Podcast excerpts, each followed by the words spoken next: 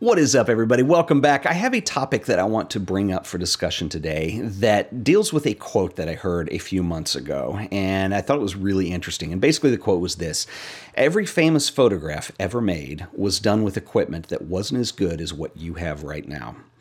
I thought that was really interesting. And obviously, it's a sweeping generalization quote, and it is dealing really with the history of photography.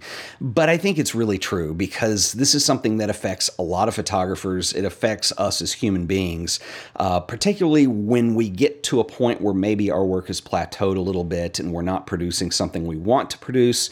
And then when you combine that to how we're marketed to from the camera industry these days, in that, you know, hey, here's this new camera that will blow away everything that's come before it because it has these five new features in it and they're absolutely essential and they're going to make your life easier and you have to have the latest and greatest all the time. And this is something a lot of people fall into the trap of. And I think this is important to discuss.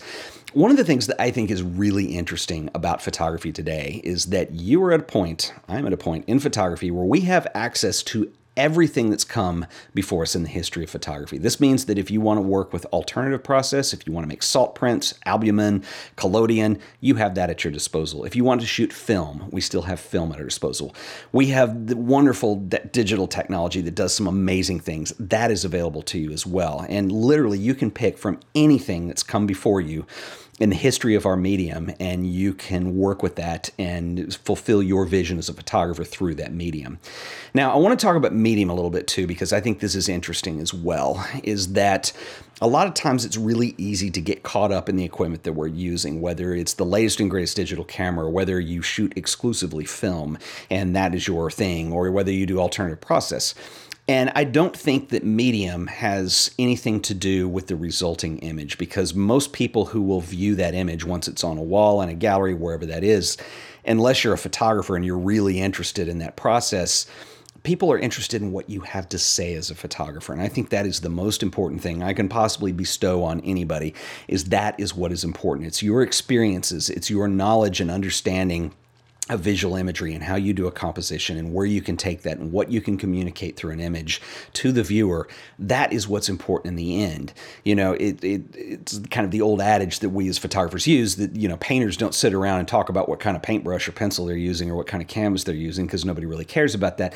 What you see in the end is the end result and that's what matters. And i think the same holds true for photography. The tools that we have are a means to get to this finished product. And i will say this i have been lucky enough in the last year to work with some amazing cameras. I've been able to work with Hasselblad and Phase One, and these are things that I wouldn't be able to afford, and I've had the opportunity to do that through this show. I've also worked with cameras that are the cheapest cameras that anybody can buy, like Holgas or pinhole cameras. And when you look at what the difference is between those two, they're tools to get a job done. And I think that, particularly when you think about phase one, which is astronomically expensive, obviously, uh, and there are good reasons why. It, the image quality that that camera produces is unbelievable. The resolution that it's capable of, it'll shoot right now at 101 megapixels, and there are already rumors about 150 megapixel sensor coming out in the next year or two. This is amazing. The lenses on those things are just unbelievably good. The quality control, what goes into that camera, but you take all that away, you still have to understand what that camera will do and how to use it in order to fulfill your vision as a photographer. And I've been lucky enough to work with Hasselblad in phase one. And I will be the first to admit, I've taken some dinger images on both those cameras. I've taken some horrible images because I'm still learning the equipment, or, you know, there's nothing really to shoot. I'm shooting because I need to talk about the camera. I've also taken some images that I'm kind of proud of, but there is a big difference between the two. Image quality alone does not make a great image. That's just how it is.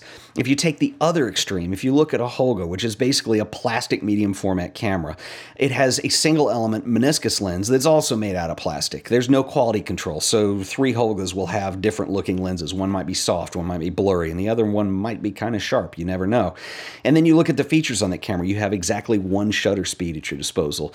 Uh, with the early Holgas, there was no aperture. There's a switch, and if you hit the switch, it's like they forgot to order the aperture disc when they went into production or something because it didn't do anything. I think they fixed that on the newer Holgas that you can get. But anyway, the only option that you seem to have with that is the ISO and the film that you're using in terms of what you're going to do to affect the exposure. And there are ways that you can modify those cameras to get long exposure or bulb exposure or have a cable release.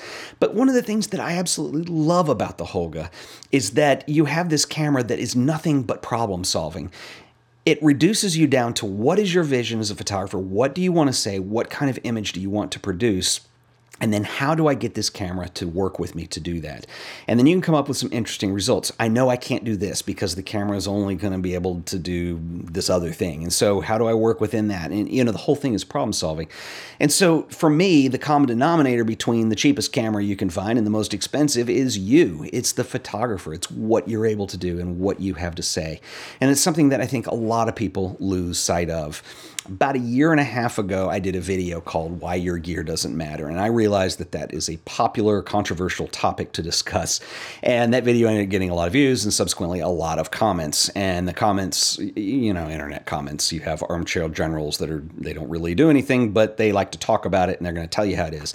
And, you know, when I do these videos where I'm just talking to you, I kind of do them all in one take. And sometimes maybe it's my fault that I don't communicate clearly enough. But there were a couple examples in there. One of them, which was uh, I made a comment that that you could, and something I said in the video, that a good wedding photographer should be able to shoot on an iPhone. And then people were coming in the comments and, well, that's ridiculous. Your gear does matter because you'd be laughed out of the room if you tried to shoot a wedding on an iPhone. Well, yes, that is that would be stupid to do and ridiculous. And there are other factors that go into why you would choose certain equipment to or the right tools for that job. But my point was is that a good photographer should be able to make a good image no matter what they're using. That's all I was trying to say. Another point people like to make in that video or in the comments in that video is that um, you know your gear does matter because, for instance, if you're trying to uh, shoot macro, you're going to need a macro lens. Or if you're trying to shoot action or sports, you're going to need fast shutter speeds and a telephoto. And and yes, those are true too. My point is is yeah, you will need a tool to get that job done, but do you have to have the latest and greatest and most expensive all the time, or can you make something work that you already have that's more accessible? And that's the point that I'm trying to make on this. I obviously come from the art side of things, and so what I look for and what I enjoy in my favorite photographers is what they have to say, what that image does to speak to me. I like the sense of individuality and originality that go into certain people. I tend to drift away from people who are copying or looking like somebody else. I like the fact that people understand, certain photographers understand their place in the history of photography and where they fit into that lineage because all that stuff becomes interesting. And it's beyond megapixels and shutter speeds and phase detection, autofocus, and all these things that are wonderful tools. But and I'm not saying forego those, but understand the technology, understand how to use it, and use that to your advantage. And that's the point I'm trying to make with all this. I think that we lose sight of that really easily. And like I said earlier, it's the way we're marketed to. And I think one thing too is it's a human thing that when we start getting frustrated with our own progress, it's easy to start blaming stuff. And I think the most important thing to do is use what you've got, do something with it, and develop that voice because you know, you look at old pictures like street photography from the 1940s, 50s, or 60s, they didn't have autofocus. They didn't have auto exposure. They didn't have phase detection autofocus. They didn't have even, they had a manual camera and they were able to do something amazing with it. And they produced more work than most people produce today. And we have better technology today to get that done. So, what I'm saying is that you're removed from that as a photographer, and that's what's important. I would love to get your thoughts on this too, and I'm not trying to make this a big controversial debate that's open for discussion.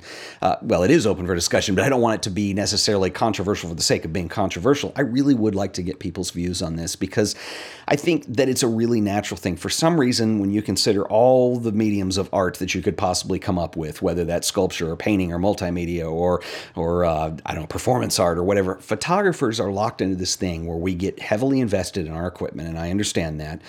And we start to live and die by it. In other words, we'll blame it for the deficiencies and we'll also compliment it when we feel good about something like, oh, I got a really good image. This is the camera I'm going to use. Well, you know, does a carpenter show up and use his lucky screwdriver? Or you hire a carpenter to get a job done.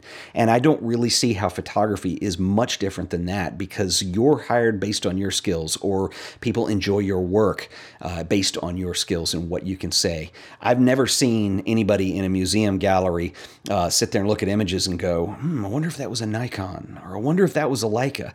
I mean, photographer nerds might do that, but most people don't. They don't care what it was shot on, they care about the image and what that's says in the end. That's all I got for today. I would love to hear your thoughts. If you enjoyed this video, please remember to like it, share it with your friends, subscribe, because we're going to get back into doing more of this kind of thing. So lots of stuff coming up in the next couple weeks. I will see you guys in the next video. Until then, later.